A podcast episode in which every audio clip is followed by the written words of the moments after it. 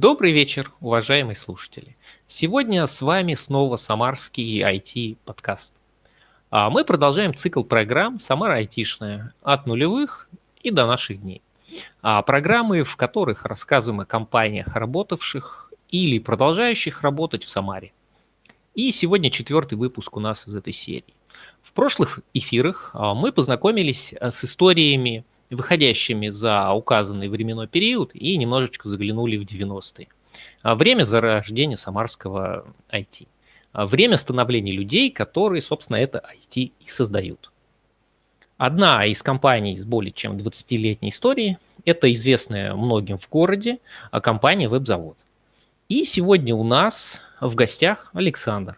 Продуктовый дизайнер, успевший поработать не только в веб-заводе, но и в Мадженте, бюро Горбунова, Касли. А сейчас основное время он посвящает сотрудничеству с биотех стартапом. Привет. Привет. И второй наш гость – это Сергей. Привет. Да, привет. Сергей – основатель компании «Веб-завод». На одном из наших прошлых программ наш гость Константин Боченков вспомнил интересный случай, связанный с тем, как в городе в конце 90-х начали разрабатывать сайты. Предлагаю Сергею начать, собственно, именно с этой истории.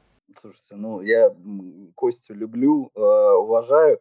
Э, помню, да, какая-то история была про стол и встречу с ним. Но, честно говоря, к тому моменту веб-завод уже существовал чуть ли не 7 или 10 лет. Я не знаю, может быть, э, я ошибаюсь, но а, реально компания была создана 22 а, уже, наверное, года назад.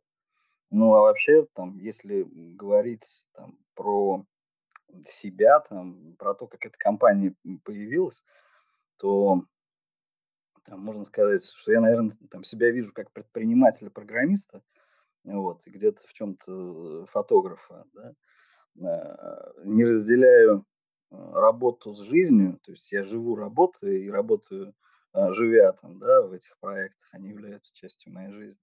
Собственно, и компании, и проекты появляются так же, как продолжение каких-то жизненных ситуаций, жизненных историй.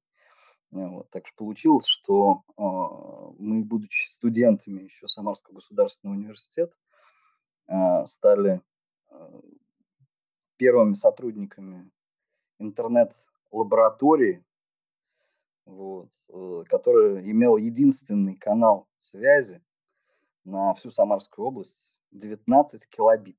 Вот. Это был магистральный мегаканал, туннель мощнейший, который мы решили еще перепродавать э, дальше.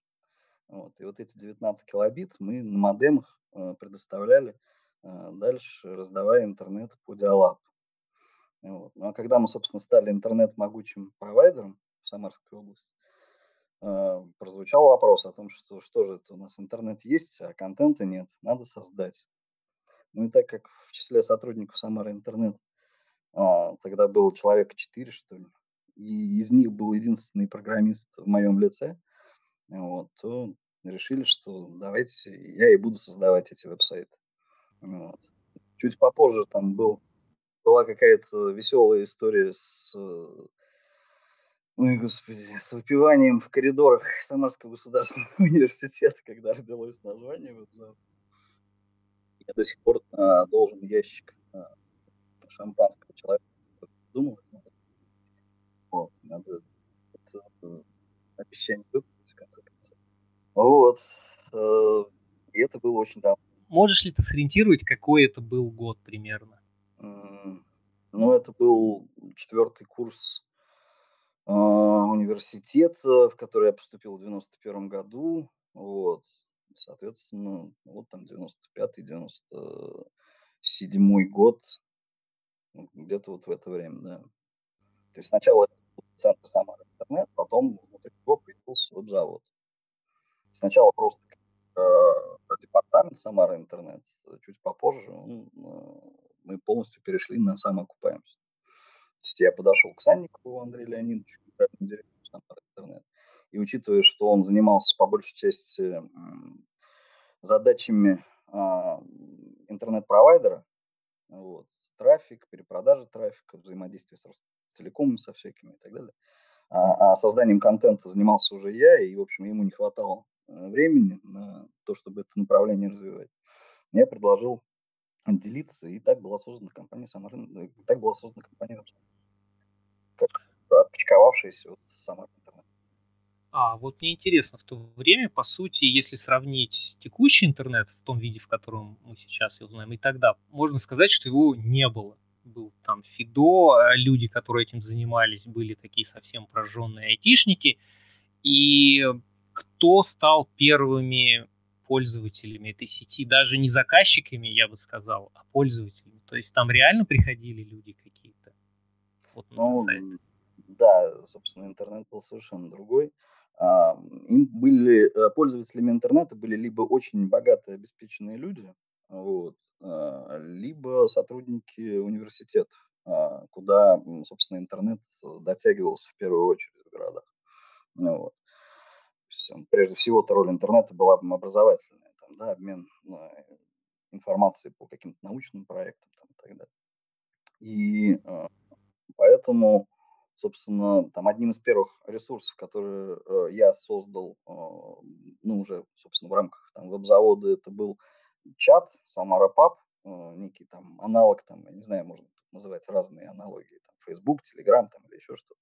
Но реально там были элементы социальной сети, там были рейтинги, там были отношения между людьми, там была внутренняя валюта, а, которая на самом деле можно было зарабатывать в зависимости от какого-то продуктивного поведения внутри а, этой соцсети.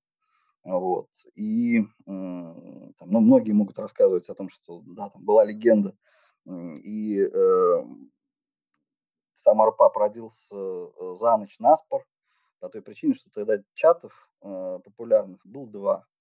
А, диван Махаон и кроватка. Вот. Один там в МФТИ был сделан, другой в МГУ. Я не могу ошибаться, но вот двух вузах. Вот. Э, я попробовал разобраться, как работают эти чаты. Не из-за того, что был злоумышленником или хотел что-то там поломать, но начал курочить HTML-код этих чатов. Набежали админы со словами о том, что что ты здесь делаешь. Я говорю, ну, просто хочу разобраться, как работает система. Интересно, никогда не видел такое. То есть там был IRC, Мирк, там, да, клиент, и вот появились вот эти вот чат-боты, эти первые веб-чат, два, э, кроватка и диван Махаон. Я попробовал разобраться как, и поломал. Он говорит, вот свой сделай и ломай. Это не вопрос, за ночь сделай. Вот. И на Дельфи написал первую версию Самара Пап. А так получилось, что совпало, и Самарский университет получил э, расширение канала с 19 килобит на 128. И это было ого-го какой прорыв. И э, те люди, кто в интернете пытался разговаривать, общаться, э, тут же заметили прибавку в этой скорости из, э, и ушли из Самара, э, из дивана Махаона и из кроватки в Самару Пап вот, для того, чтобы посмотреть. Там от, отклик э, сервера и страниц. Вот так мы получили первую аудиторию. Тогда э, среди первых ресурсов интернет мы были популярны, известны, и у нас была там своя такая туса. И э, да, пользователями были либо богатые обеспеченные люди, нефтяники, как пример, вот, там, да, либо какие-то сотрудники вузов. Нефтяники сотрудники Дэнди, компании, которая тогда вообще зарабатывала совершенно сумасшедшие деньги на, операции вот этих игр там и так далее. В общем, интересное было время, да, конечно. Собиралось, нас было немного. При, приехав в какой-то город, можно было тут же собрать тусу, какой-то сабантуйчик устроить вечером из пользователей сети интернет, да, узким кругом. То есть не хуже, чем в Москве было. И так начали да, начали развивать эту тему, и тут, видимо, понадобился в том числе дизайн. А я сейчас передам слово второму нашему гостю, Александру. Он расскажет э, начало своего пути в Самаре, как он начинал и как он, ну, видимо, попал э, на веб-завод. Ну, я был далеко не первым там, дизайнером на заводе, и вообще, на самом деле, конечно, э, черт знает, это, это в такое, как вот, довольно странное время на, на, на веб-завод попал, в такое немножко. Это уже был не тот легендарный старый веб-завод, о котором там Серега говорил, того, такого деревенского интернета, когда все друг друга знают, в общем, как совершенно, да. Вот. И это была уже еще не та большая компания, которая есть сейчас. Я э, пришел в Самару интернет, э, в Самару интернет, господи, на завод в 2002 году. У меня сын родился, я на завод пришел, собственно, все совпал, старший. Вот. Я до этого занимался э, работал дизайнером всякого рода сомнительных рекламных агентств, то есть действительно каких-то очень маленьких, интересных. Вот, потом э, в какой-то момент, я не помню, на самом деле, чья, чья это была книжка, она была точно не моя, ко мне в руки попала книжка по HTML. Вот, я ее, собственно, опять-таки на лекции по термодинамики осилил все, в общем, как благо осиливать там особо нечего, и меня прям как бы вот я пришел домой, приехал после универа, что-то там наваял, и как бы меня прям очень штырило от того, что елки-моталки, оказывается, можно не зависеть там, не знаю, ни, ни, ни, ни, ни от типографии, ни там от э, еще кого-то, можно прям берешь, садишься, делаешь своими руками, фигак, вот оно как бы, вот оно на экране. Оно есть. Меня это дело впечатлило. Вот, и э, очень здорово. То есть, как бы я прям такой, типа, как было бы здорово там делать дизайн сайтов, делать дизайн там, приложений. И, первый товарищ, которому об этом сказал, мне сказал, слушай, дружище, как бы, ты все, конечно, очень красиво, хорошо говоришь, но нет такой профессии. Любой хороший программист делает дизайн как бы сайта приложений без всякого дизайнера, короче, зашибись будет совершенно нормально. Вот. Ну, как бы вот, э, и, собственно, в каком-то таком вот этом непонятном там состоянии пребывал, то есть занимался скорее там больше, конечно, полиграфией какой-то, каким-то там такими корпоративными вещами, чем вебом. Вот. Пока в какой-то момент там вот я не увидел, что есть вакансия. Ну, собственно, я пришел. Вот сейчас историю могу рассказать, которую мы Серега вспоминали, когда вот, собственно, обсуждали. То есть собеседовал я был в туалете Самарского университета. Вот, я когда пришел, там Серега сказал, ты куришь? Я говорю, курю. Так на тот момент, нет, Гриша еще был третий курящий, конечно, на всю компанию. А вот мы, собственно, с Серегой пошли там тогда и куря, так сказать. Вот опять-таки, были те еще легендарные времена, когда в туалетах Самарского университета уже было курить не возможно. А вот, собственно, я был собеседован и принят.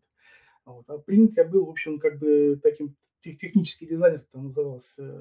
Веб-завод тогда заканчивал уже, собственно, как заканчивал э, разработку MySummer.ru, такой большой системы, на самом деле, который так за раз не расскажешь, который очень много всего, всего включал, в том числе конструктор сайтов. Вот один там э, из первых в России, наверное, действительно, как конструктор сайтов, который позволял обычным живым людям, как бы, до всяких, до всяких WordPress, условно говоря, взять и собрать себе сайт там с каких-то стандартных блоков.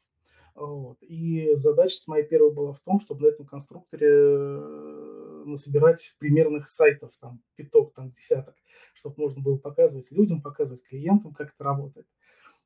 И первый сайт, естественно, который, вернее, первый сайт, который я сделал, естественно, назывался сайт компании «Рога и копыта». В общем, ничего мнения не придумал. Вот. И очень долгое время, очень, очень долгое время был сам посещаемый мой проект, я не знаю, там, там следующие пять точно. То есть, как-то так. Вот с этого я начал на заводе в 2002 году, и, ну, дальше вот, вот как вот дальше мы жили, работали, создавали контент, создавали. А почему ты не стал верстальщиком? Вот и в том изложении, которое ты делаешь, я бы предположил, что ты стал бы верстальщиком, а сейчас бы был бы каким-нибудь а, фронтенд-разработчиком, попивал бы смузи. Черт его знает. Ну, мне это как-то, наверное, удовольствие при, при, приносит немного другие женщины. А, немного другие вещи. Э, в том смысле, что ну, я как-то люблю упорядочить, упорядочить и создавать в этом смысле. Как бы, ну, не, не знаю, как объяснить, то есть мне всегда, всегда была интересна продуктовая история. Не сверстать страничку, а вот, вот не был есть, был хаос, распорядок, в общем, как, как, какие-то вот такие вот вещи. А, а верстать, ну, верстать я, собственно, я очень много верстал, когда пришел на завод. Я помню, в общем, там с Самару, когда мы делали редизайн, мы сделали его вдвоем фактически с Сашей Ефимовым. Там, со, со, как бы я в том числе там как бы верстал дофига всего. Вот. Потом как-то, не знаю, дизайн стал, стал, становиться все больше, и верстки все меньше. И как бы вот, так вышло. То есть исторически ты вот так делал, делал, делал, делал, а интернет дорос до широких больших каналов, которые мы сейчас видим, да, и у нас сайты стали с очень большим количеством графики, да, и ты вот стал делать э, вот эту визуальную составляющую. Ну, изначально да. Да, так оно и было. А, начало двухтысячных, начало двухтысячных. Я вспоминаю, да, я помню веб-завод именно как специализировавшийся на... Воспринимался как такая большая веб-студия. Но потом я помню момент, когда с радаров, скажем так, именно веба а, компания ушла, и она переквалифицировалась э, в другую немножко область. В одной из прошлых программ про это мы вспоминали. Но мне хотелось бы вот узнать, как произошло так, что вроде бы одна из студий, а было по Самаре их достаточно тогда много, более крупных, менее мелких, а вот так, э, ну, по мне, сделал такой, это был, может быть, пивот, или это было осознанное движение в эту сторону и уход с рынка вот этого веба, потому что, как показала потом практика там 2008-2009 э, лет, а, веб-студии, которые там были в Самаре, по большей части на самом деле закрылись. Вот как произошел этот поворот на другие рельсы? Может быть, было предвидение, что все плохо закончится? Да ну нет, никаких предвидений не было. А, на самом деле, не знаю, мне в жизни, наверное, нету а, поступков, за которых мне было бы стыдно или которых я бы переживал, что я что-то неправильно сделал. Я все считаю, что все, что не делается, все к лучшему, практически все без исключения. Да. Вот. А, да, то есть, когда вот мы делали Май Самару и Саша, который упоминал Саша, мы действительно вровень шли с Битриксом, и мы тогда с Серегой Рыжиковым на этом рифе вот, э, участвовали в споре тогда там о том вообще, какой подход лучше, это CMS как коробка или конструктор сайт. Вот на равных совершенно обсуждали, как, как вообще лучше э, делать сайт. А, параллельно, а, собственно, вот из Самары как делать веб-сайт и как на этом зарабатывать было не очень понятно, поэтому мы заавтоматизировали и создали э, интернет всей Самарской области. Кто-то шутил, что да, у нас есть глобус Самарской области, и у нас есть э, все ресурсы, которые только можно было сделать. Мы сделали э, аналог э, Yahoo, э, мы сделали это Town Samara.ru, куда занесли вообще все э, предприятия. Мы сделали свою рекламную сеть Банзай, э, баннерную сеть. Мы сделали, э, что там, вот эту э, соцсеть свою сделали с Самара У нас еще там какие-то проекты были, я уж не помню. Ну, то есть мы сделали все, что только можно было, только не очень понимали, как на этом зарабатывать. Понятное дело, что надо было ехать в Москву и там тусить среди там, тех людей, кто уже там, ну, с носиками, с лебедевыми и так далее. Вот. И тогда бы из этого что-то получилось. Но, не знаю, я также придерживаюсь позиции, где родился, там и пригодился. Ну, там было миллион способов, миллион поводов уехать куда-то, но мне в Самаре нравится. Вот, и поэтому никуда не собирался переезжать. И там в Самаре были вполне себе интересные вызовы, э, такие как, например, взять и вынести Lotus Notes вот, из э, губернской думы.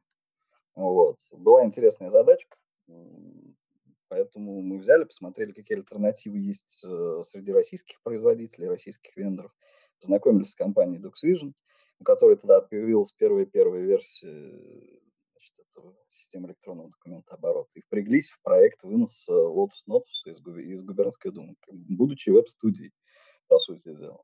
Вот, успешно это все сделали, вот, после чего попали на радары компании Microsoft.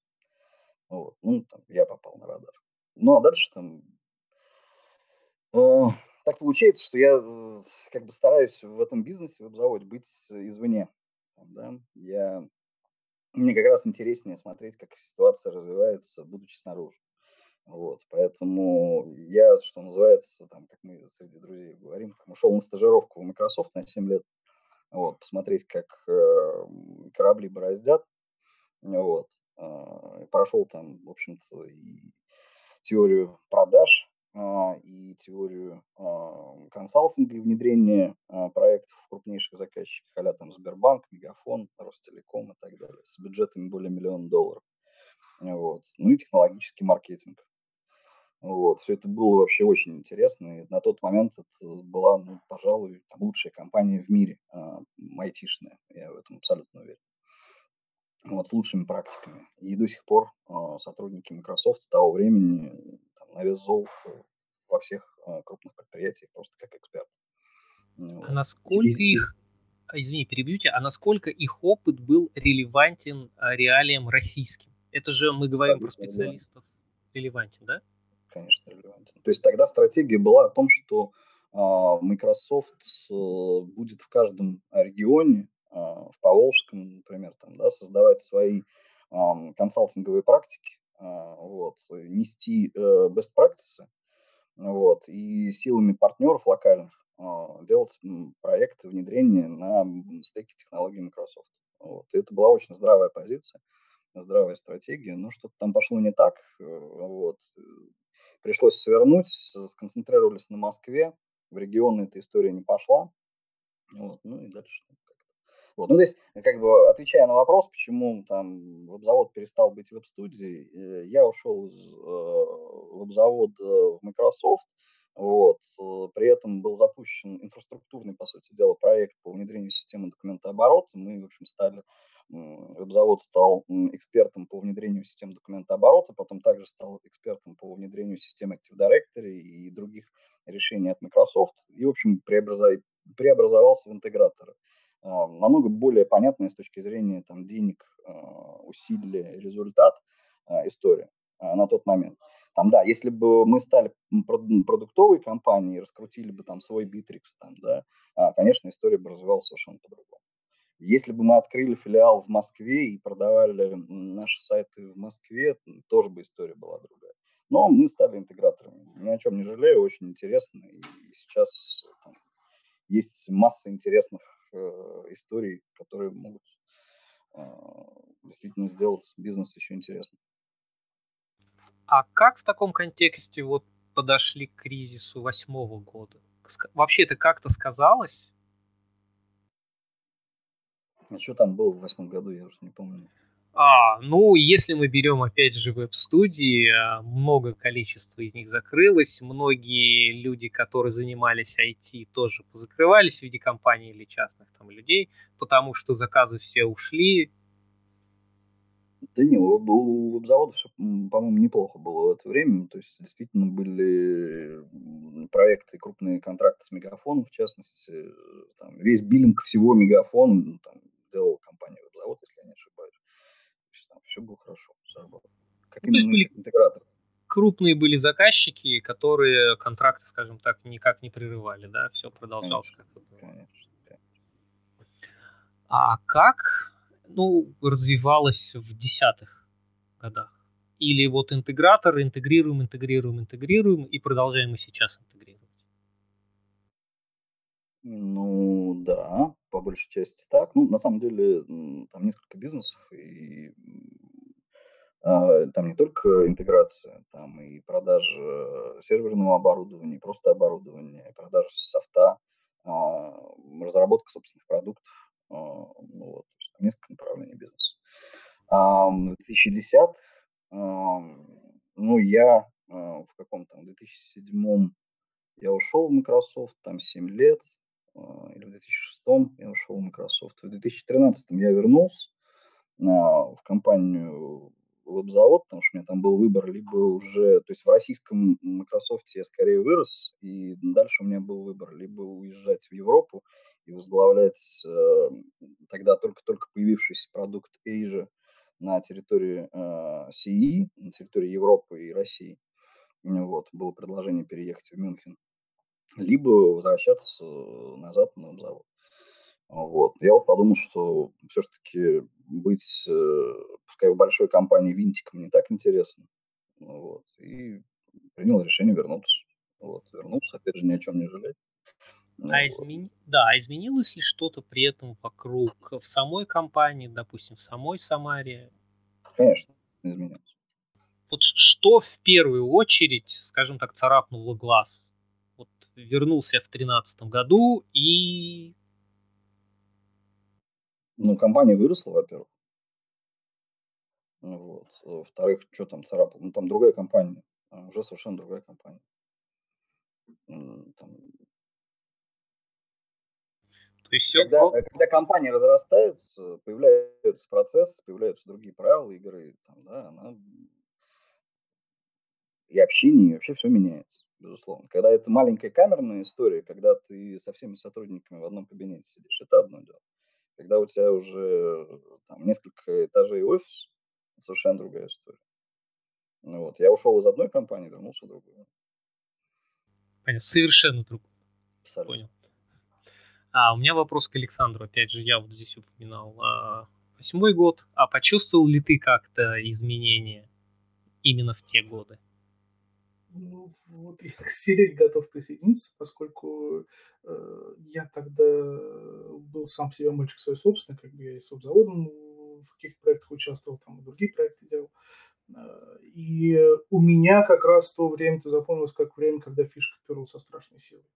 Ну, то есть э, вот я, если говорить о кризисе по 8-9 годах, когда там все у всех повалилось, когда мы там были островком стабильности, вот, я как-то, в общем, ну, на нормальный период проскочил. Вот. Э, а студии закрывались, мне кажется, не потому что кризис, а потому что в какой-то момент идея сама себя исчерпала, идея бизнеса, да, о том, что мы сейчас придем и сделаем вам сайт. Вот, тогда уже появились там Facebook, ВКонтакте, тогда стал появилось понимание, что для того, чтобы в сети что-то продавать там, или покупать, совершенно не обязательно делать себе сайт. Вот. Плюс, опять же, ну, там было какое-то элементарное насыщение как бы спроса, да, когда все там уже более-менее зрелые действующие конторы как были представлены в интернете, вот, и продавать услуги там на веб-дизайна в Самаре без, опять, как правильно Серега говорит, э, без офиса в Москве, но это была не самая выгодная и прибыльная история. То есть я тут на заводе, если говорить там, о моей работе, как там о сотруднике завода, да, заканчивал как бы ведя вот это направление там веб-дизайна. И опять-таки, ну, действительно, это была история не про не, не про иллюзорное обогащение, не иллюзорное обогащение. Это вот был такой, в общем, не очень маржинальный бизнес к тому времени. Вот, и понятно, и на мой взгляд, вот как бы в совокупности этих факторов, как бы это привело к великому вымиранию э, веб-студии в Самаре. Так я смотрю. Один из наших гостей э, высказал такую мысль, что если у тебя не было представительства в Москве, то ты рано или поздно закрывался, потому что местный самарский рынок, он ну, очень маленький был. А, допустим, история была турбомилка, что мы там получали в долларах, и это позволяло нам на этой разнице достаточно а, неплохо работать в то время, и кризис мы тоже не почувствовали. А, то есть ты согласен с, с этой мыслью, что хочешь или не хочешь, тебе нужно дальше двигаться там, я не знаю, на московский, может быть, на европейский. Э, ну, наверное, да, наверное, согласен. То есть тут сложно, нет, нет, нет из всех вопросов, на которые нельзя ответить да и нет, на мой взгляд. То есть, с одной стороны, по факту, если мы смотрим сейчас как бы э, назад в ретроспективе, да, уцелели те ребята, которые смогли найти выход э, действительно в Москву, за границу, там, еще куда-то.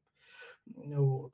В Москву, причем как бы, ну, в широком смысле имеется смысл сказать на всю Россию, которые смогли представлять услуги как-то, вот, либо там по всей России, либо по Москве. А, вот. С другой стороны, да. А, да, смотри, среди наших слушателей тоже есть дизайнеры, скажем так, которые не в то время работали, но сейчас достаточно опытные. И вот у нас было один раз обсуждение, а куда им двигаться в Самаре с профессиональной точки зрения. То есть не как владелец бизнеса, вот там я дизайнер, я в Самаре, вот чувствую потолок. Может быть, у тебя есть какая-то рекомендация, куда бы им стоило посмотреть? Ну, посмотреть, опять же, я не знаю.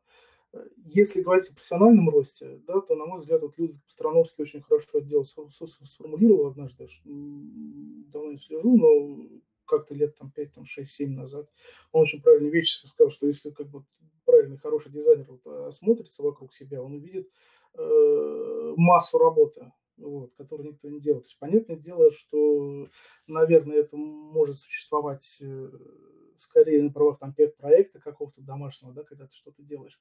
Но если речь о профессиональном, о профессиональном э, росте, то вокруг нас в Самаре э, поле непаханной работы для дизайнера. Вопрос в том, что, наверное, как бы за нее сложно э, сразу получить денег.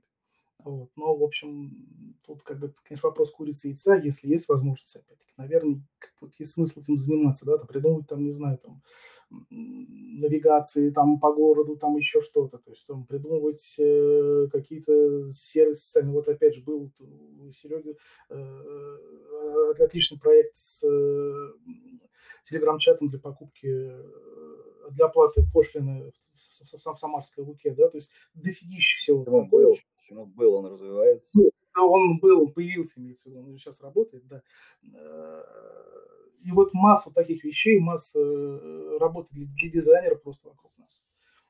Если, опять-таки, мы не говорим о если мы говорим исключительно о профессиональном росте, да, о том, чтобы можно было прокачаться и уже, наверное, как-то дороже интереснее продать себя в той же Москве и за границей, ну, вот, сконвертировать деньги. Ну, вот как-то так, наверное.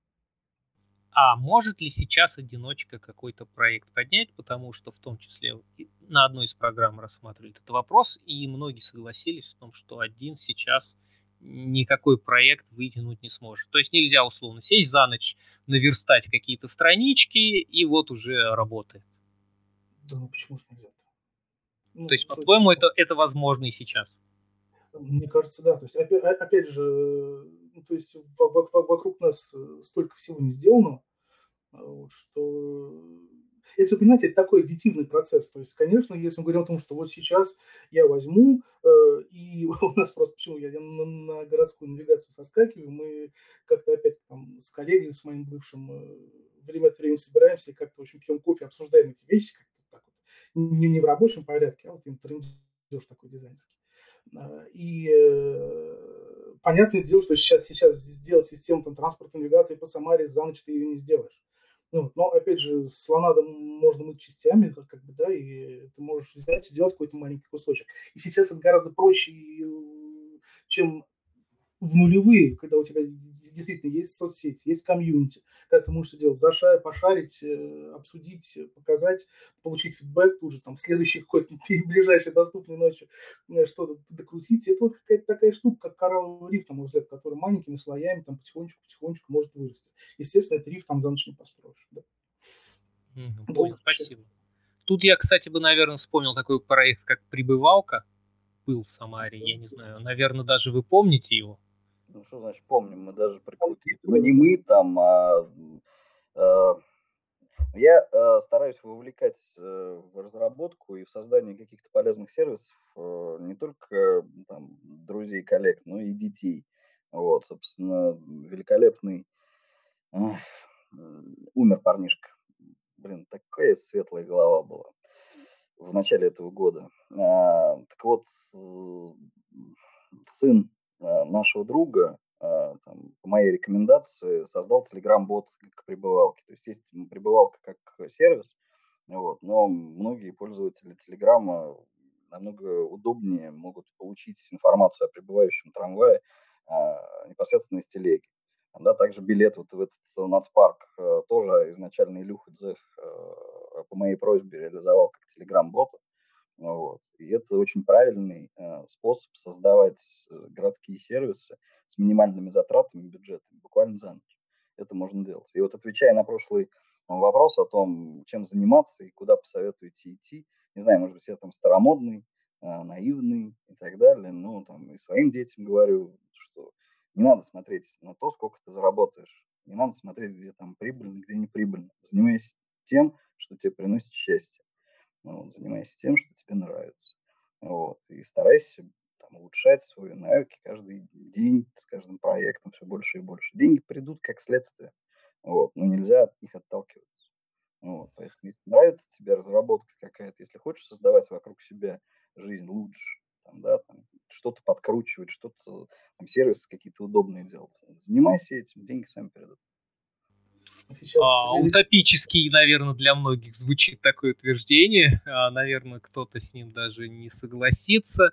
А я, может быть, соглашусь, но не частично.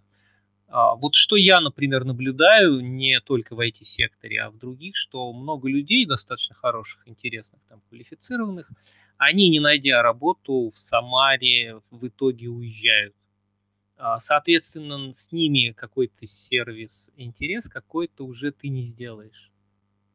Вот а наблюдаете ли вы подобный отток? То есть такой отток происходит э, из малых городов, да, в областные, в Самару, из Самары там, в Москву, в Питер. Вот по вашим наблюдениям. По моим наблюдениям, э, если вы говорите о дизайне, опять же, в Самаре есть несколько контор, в которых э, очень сильный, хороший дизайн команды, да, то есть там как бы вот ну, а можно есть, прям тогда озвучить в эфире их имена? Ох, ну, Касл, безусловно, э, с, э, Меркури, то есть, который, на мой взгляд, как бы просто рванули, там, как бы сейчас Пальм Перкс держит, у них, мне кажется, сейчас самый сильный дизайн команды. Вот. Э, что еще? Сейчас, дай бог памяти. Слушай, сейчас третий... Доминион, наверное, когда-то. Доминион, да-да-да, я просто как бы, безусловно, я сто лет не смотрел, как они делают, но, безусловно, Доминион всегда была хорошая команда, очень дизайнерская.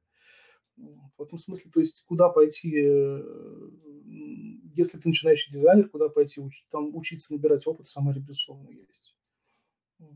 Что говорить, если говорить о там, дальнейшем каком-то росте, черт его знает, то есть, как бы тут да, даже сначала нужен, потому что, опять же, да, диз, диз, диз, дизайн, профессия дизайнера – это такая профессия немножко на выживание, да, то есть, как бы, если ты не задолбался, не разочаровался, там, вот просто там выжил, да, до какого-то момента у тебя есть опыт, есть какой-то там минимальный удовлетворяющий доход, после этого как ты начинаешь расти дальше, таких людей меньше, чем э, общее количество, которое вначале в профессию приходит. У нас э, очень низкий старт, то есть, как бы, особенно в мое время, был просто нижайший. То есть нужен был, ну, нужен был компьютер, ты, ты шел на книжку, покупал компакт-диск с фотошопом, все, ты дизайнер, как бы, да, то есть э, примерно так. Вот. Ну, сейчас, ну, сейчас, да, кстати, высказывалась мысль о том, что старт сейчас, вот, он требует больше знаний уже прямо на старте сразу. Опять же, Денис об этом рассказывал. Я, опять, ну, старт старту рознь, то есть все мы на старте ничего не умеем но сейчас э, больше возможностей учиться. Сейчас, опять же, есть комьюнити, ты можешь э, общаться с кем угодно, вот, просто как бы придя в нужное место, эти места на слуху, там, условно говоря, да. Сейчас, опять же, очень много ивентов происходит, опять-таки те же вот Меркури, э, там ребята из Турбомилк, которые делают 404 вот, дизайн-выходные, которые катаются по всей стране. То есть э, сейчас совершенно другая история. И сейчас э, вопрос э, ну, неподготовленности дизайнера там, молодого, это вопрос его личной воли, там, желания и лени. Вот, э, потому что как бы, ну, все вот на блюдечке просто бери и делай. Бери учись, вернее. Бери и пробуй. Ну, то есть сейчас учиться, в принципе, проще. Ну, безусловно, да. да, да. Ну, проще, опять-таки, мы, вот мы-то начинали немножко в другое время, в том смысле, что никто же не понимал, что такое веб. Тоже никто не понимал, как это должно быть, должно выглядеть. Большие, если уж говорить о дизайне, были ломки у дизайнеров, которые привыкли брать лист бумаги и на нем что-то там изображать, они попадали вообще совершенно другую среду, которая по другим законам работает. И это было время, когда мы придумали, то есть там как бы тысячи, там сотни тысяч дизайнеров, там программистов по всему миру одновременно изобретали какие-то велосипеды, как бы, да, но это было, было, это было время изобретательских задач, когда было не очень понятно, как это должно работать. Вот сейчас, конечно, наверное, уже многое придумано, и тут другие подходы, но, с другой стороны, опять же, у современных, у нынешних молодых дизайнеров нет необходимости действительно изобретать велосипед и биться там лбом о стену, а есть возможность посмотреть э, на то, что уже наделано, поговорить с людьми, которые уже работают, э, пытаться повторить какие-то вещи, которые они делают. Вот, и таким образом приобрести свой первый опыт. У нас а. такого первого опыта ориентира в общем, не было, то есть, говорить про наше время. Да, я так понял, Сергей э, свою позицию уже обозначил, э, как я понимаю, на то, что нужно делать, а, скажем так, в наше время делаете. Да, надо заниматься да. своим делом, которое тебе приносит э, наибольшее удовлетворение. Пока ты находишься на работе, этот процесс должен доставлять тебе счастье. Если ты делаешь что-то, что тебе счастье не доставляет, скорее всего, ты занимаешься чем-то не тем. Вот. А, а по поводу того, нужно ли уезжать из Самары или нет, ну, сейчас действительно времена меняются. Никакой необходимости в этом нет. Ты можешь работать удаленно. А, вот. Да, это, э, собственно, опять-таки, я немножко там, вот на середине фразы остановиться, кроме компании есть возможность работать удаленно, и куча народ так и делает, в общем, как бы. Конечно. А удаленка стала усиливаться, но наблюдая за вакансиями и настроениями, я вижу все-таки не все на это готовы идти. А, даже в Самаре я знаю компании, которые, например, удаленку не рассматривают в принципе. Требуется в офис. Но у меня вопрос к Сергею. А вот а как видится будущее развитие, ну, допустим, Самары? Вот в чем вектор видится завтрашним? Сегодняшним мы разобрались. Казару, наверное, вопрос. Вот куда наша движется IT, допустим? Пусть самарская, российская, не знаю, вот которую приходится сейчас наблюдать. Куда мы, куда мы придем? Вот, Слушайте, мне, во-первых, очень нравится, что самарская IT, это действительно есть прям сообщество самарского IT руководства, там, да, когда владельцы и руководители IT-компаний в Самаре действительно друг с другом общаются, дружат с семьями там, и так далее, встречаются, и это круто. То есть то, что вот, мы помогаем друг другу. Вот это очень здорово. Вот. Поэтому это внушает такой оптимизм, что самарская IT никуда не пропадет. Вот. А, если вот завод, будучи интегратором, а, как раз и не будучи, например, вендором, ну, так уж получилось, что у нас там какого-то продукта такого а, для внедрения не вышло, несмотря на несколько проб. Но зато мы качественно внедряем решения от других самарских компаний, там, от Holmond, э, от Magento с огромным удовольствием. Вот. И каждый занимается своим делом. Вот. Все друг друга знают. Супер классно. То есть никакого спада такой активности сейчас не наблюдается? Да нет. Какой тут спад? Нет, конечно. Движуха... То есть работа, движуха еще большая, еще копать конечно, и копать. Конечно. Да вы посмотрите, акции айтишных компаний прут вообще в эти все кризисные времена. Куда еще вкладывать кроме как не в IT? Конечно, мы, у нас спрос. Я когда работал, опять же, в 2008 году, а, тоже была такая тема, куда же IT денется. Но когда из реального сектора, скажем так, перестали идти деньги, то ваше это IT не нужно. А сейчас, мне кажется, ситуация немножко отличается тем, что IT настолько уже интегрировалась в нашу жизнь, что даже бабушка себе сложно, допустим, представляет свою жизнь там без устройства, что вот мы не можем взять. Вот у меня дети, например, они не очень понимают тему, что там телефон стационарный где-то стоит, потому что телефон всегда с тобой, ты всегда на связи. Это явно меняет а, социальную, скажем так, облик, но по идее же это должно и менять не только социум, но и отрасль вот, допустим, у меня вопрос, а видится ли, что завтра нейросети прям захватят все или нет? Или мы что-то другое будем делать? Или так и будем заниматься, допустим, интеграцией? Там, не стал бы сейчас делать каких-то оценок, там, чем мы будем заниматься. Вот, э, по той причине, что там вряд ли кто-то в 2019 году предполагал, а в какой ситуации мы окажемся год спустя. Вот. Вот, да, и год еще не закончился, и сюрпризы, наверное, нас еще ждут. Да. Ну, я вижу, что роль IT только становится более ключевой. Ну, вот, это правильно, я считаю. А в каких сферах, допустим, IT бы стоило сделать упор?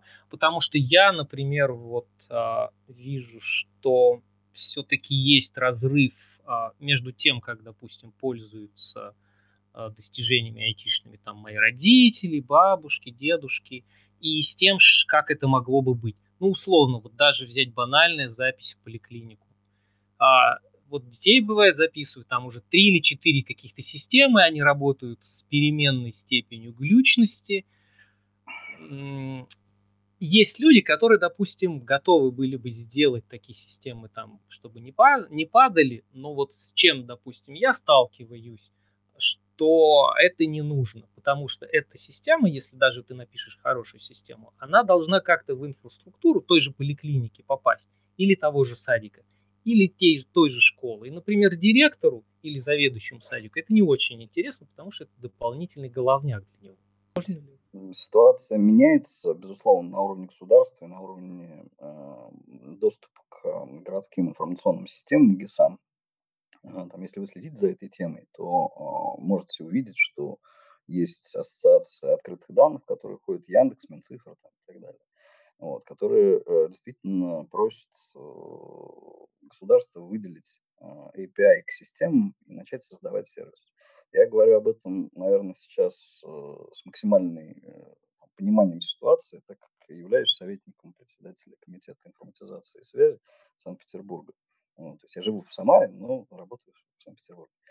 Вот. И мы как раз сейчас создаем а, экосистему городских сервисов, когда город а, фокусируется не на создании конечных сервисов, а на создании API открытых и привлекает а, партнеров к созданию городских сервисов, запись в поликлинике, там, я не знаю, улучшение города, экскурсии, куда пойти с э, детьми погулять на выходные и так далее, и так далее. Вот э, и привлекаем сюда крупных игроков, а Яндекс, Mail.ru, используем там, платформы Telegram, но также, безусловно, сообщество. Я вот опять возвращаюсь к этой истории с э, студентами, с молодыми ребятами, которые сейчас на самом деле а, обладают всем необходимым инструментарием для того, чтобы создавать какие-то чат-боты. Для этого, ну, вот действительно, ничего там, никакого rocket science нету здесь. Там, да, прикрутить какую-нибудь нейронку к ней, чтобы она там стала вдруг э, чуть поумнее. Вот. И все это там тоже не, надо, не надо разворачивать какие-то сложные инфраструктуры к Яндекс облаку или он к Mail.ru облаку какому-нибудь подключился, подключил этот сервис, и вот у тебя все взлетело, и начинаете делать. Вот. Э, мы такие возможности, ну, в Санкт-Петербурге мы там точно такую сейчас возможность стартапам и сообществом предоставляем. Вот. Со мной уже там связались э, ребята, победители хакатонов, и мы вот сейчас пилим такой сервис совместно с ребятами. Если у кого-то есть идеи, которые хотелось бы реализовать на уровне города, можете обращаться ко мне, запустим. Вот. Отлично. Вот, вот мне очень приятно такие штуки слышать на самом деле. А может немножко раскрыть а, вот а, тот, который ты упомянул в Питере, вот, который делается, немножечко а, детали, скажем так, а, что они привнесли, что, что получают, ну, чтобы больше было понятно, как это происходило. Ну, все-таки, наверное, сейчас пока не буду этого делать. А, Рано еще, да? Да, рановато, плюс к тому у меня нет, ну, то есть, так скажем, договоренности с ребятами о том, что они дают добро на раскрытие, пока сейчас идет MVP. Да, тогда вопрос такой, а какой направленности должен быть проект? Может быть, как он должен быть оформлен, чтобы стало интересно с таким проектом работать? То есть в какую сторону людям начать работать, писать вот эти MVP, чтобы реально сделать что-то полезное и то, что можно будет внедрить? Можешь сориентировать? Смотреть вокруг себя и начать делать какие-то сервисы, которые делают ситуацию лучше. Ну, там с этими пресловутыми билетами в нацпарк. А, там, 6 лет назад э, меня егерь отловил э, в нацпарке и там, затребовал этот билет, который мне надо было купить за 50 рублей в рождественный. Естественно, у меня этого билета нет. Мне эти 50, 50 рублей не жалко для родного нацпарка. Но искать этого егеря где-то там вообще, ехать туда отдельно, покупать этот билет вообще, ну, ну не буду этим заниматься. И платить админ штраф тоже, административный штраф тоже не хочется. И вообще как-то ну, глупая ситуация. Пришлось дойти до руководителя этого нацпарка, выкупить у него тысячу билетов. Вот. И начать их продавать самостоятельно через чат-бот. Вот на это там две ночи ушло. Все, как бы взяли, исправили ситуацию. А, каждый может это сделать. А юридически насколько это наказуемо? Там же получение Что прибыли значит? же какое-то, нет? Вот так, перепродажи. Ну, и в чем проблема-то? Я выкупил тысячу билетов по 50 рублей, заплатил 50 тысяч, э, продаю их за 70 рублей, чтобы покрыть косты на там, домен, хостинг, там, ну и вообще, чтобы интересно было в конце концов. Это же добавленная стоимость. Люди готовы заплатить там, не 50 рублей, а 70 рублей, чтобы никуда не ходить и не покупать этот бумажный билет. Плюс к тому это же удобно. А, там, в данном случае сейчас на ВК работает. Ты зашел, чат-бот тебя уже помнит, там два нажатия кнопки, и у тебя билет, э, который ты можешь егерю показать. Вот. Не надо никуда ходить. И они лучше 70 рублей заплатят, а не поеду стоять в очереди в Рождество. А это какая-то компания была под это зарегистрирована, ИП или как? Я вот... Я на свою ИП сделал, и все, в чем проблема? А, а егери при этом знают про эти билеты, да? То есть это с устройства? Конечно.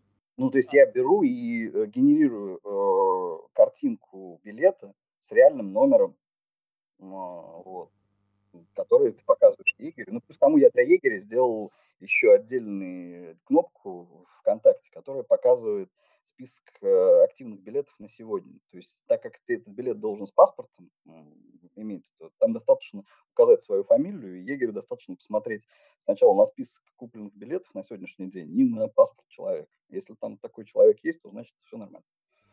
А в таких ситуациях, вот какая у меня проблема возникала за городом, да, там нет интернета.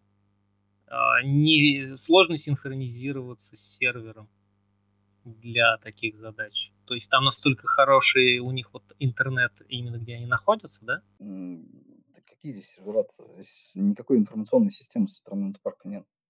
Я вот, видимо, не улавливаю, какая при этом схема. То есть откуда он получает информацию по этим билетам, там, что билет продан, что он реально валидный? Ну, в ВК он также заходит. Вот. А, ему выданы на отдельного пользователя админские права, и у него появляется кнопка «Активные билеты на сегодняшний день». А, так в ВК он зайти не может, у него интернета нету. Там один пенечек, и ВК не грузится. Есть, э, ВК в нескольких точках Нацпарк. Вот, это первое. Второе, ну да, там на самом деле ты с телефона можешь показать э, в офлайне сохраненный билет. Ну вот, то есть достаточно, ну, никто не будет заниматься фальсификацией билета за 50 рублей и за, и за 70. Никому пальцев не Блин, очень интересная история, кстати, да. Я вот, например, в эту сторону как-то не очень думал. Но, Но это предполагает... В России 50 нацпарков. Вот. И наша Самарская Лука единственный практически нацпарк, насколько мне известно, который продает электронные билеты. Там просто у них вот эти регламенты, они с 80-х годов действуют и не менялись. Э, это же федеральная структура, то есть она, там все очень долго меняется. Вот. Поэтому вот, пожалуйста, кейс, который мог, может сделать каждый разработчик. Да? Ну, вот. Стоимость 50 тысяч, я так понимаю, при этом, да, вложений в этот проект? Ну, чуть ну, больше. Тысячу билетов я купил, но я несколько по тысячу билетов. То есть я уже там прошло, не знаю, тысяч семь, наверное, билетов. 8. Ну, прям очень интересная история, такая позитивная. Позитивная, я бы сказал, очень. Спасибо, на самом деле, за эту историю, потому что с наших гостей, вот кто собирался, рассказывали, как у них происходит, и все-таки я слышу в большей части настрой у людей позитивный. Да, делайте то дело, а, которое вам нравится, а, видимо, и дальше будет, что будет. А мы на этом с вами, дорогие наши слушатели, попрощаемся. Надеюсь, вы вооружитесь этими знаниями, и Самара в ближайшие годы получит красивый дизайн красивых приложениях, которые будут полезны делать не только для нас, но и для людей, которые вокруг находятся нас. Спасибо за то, что были с нами. А, спасибо Сергею, спасибо Александру.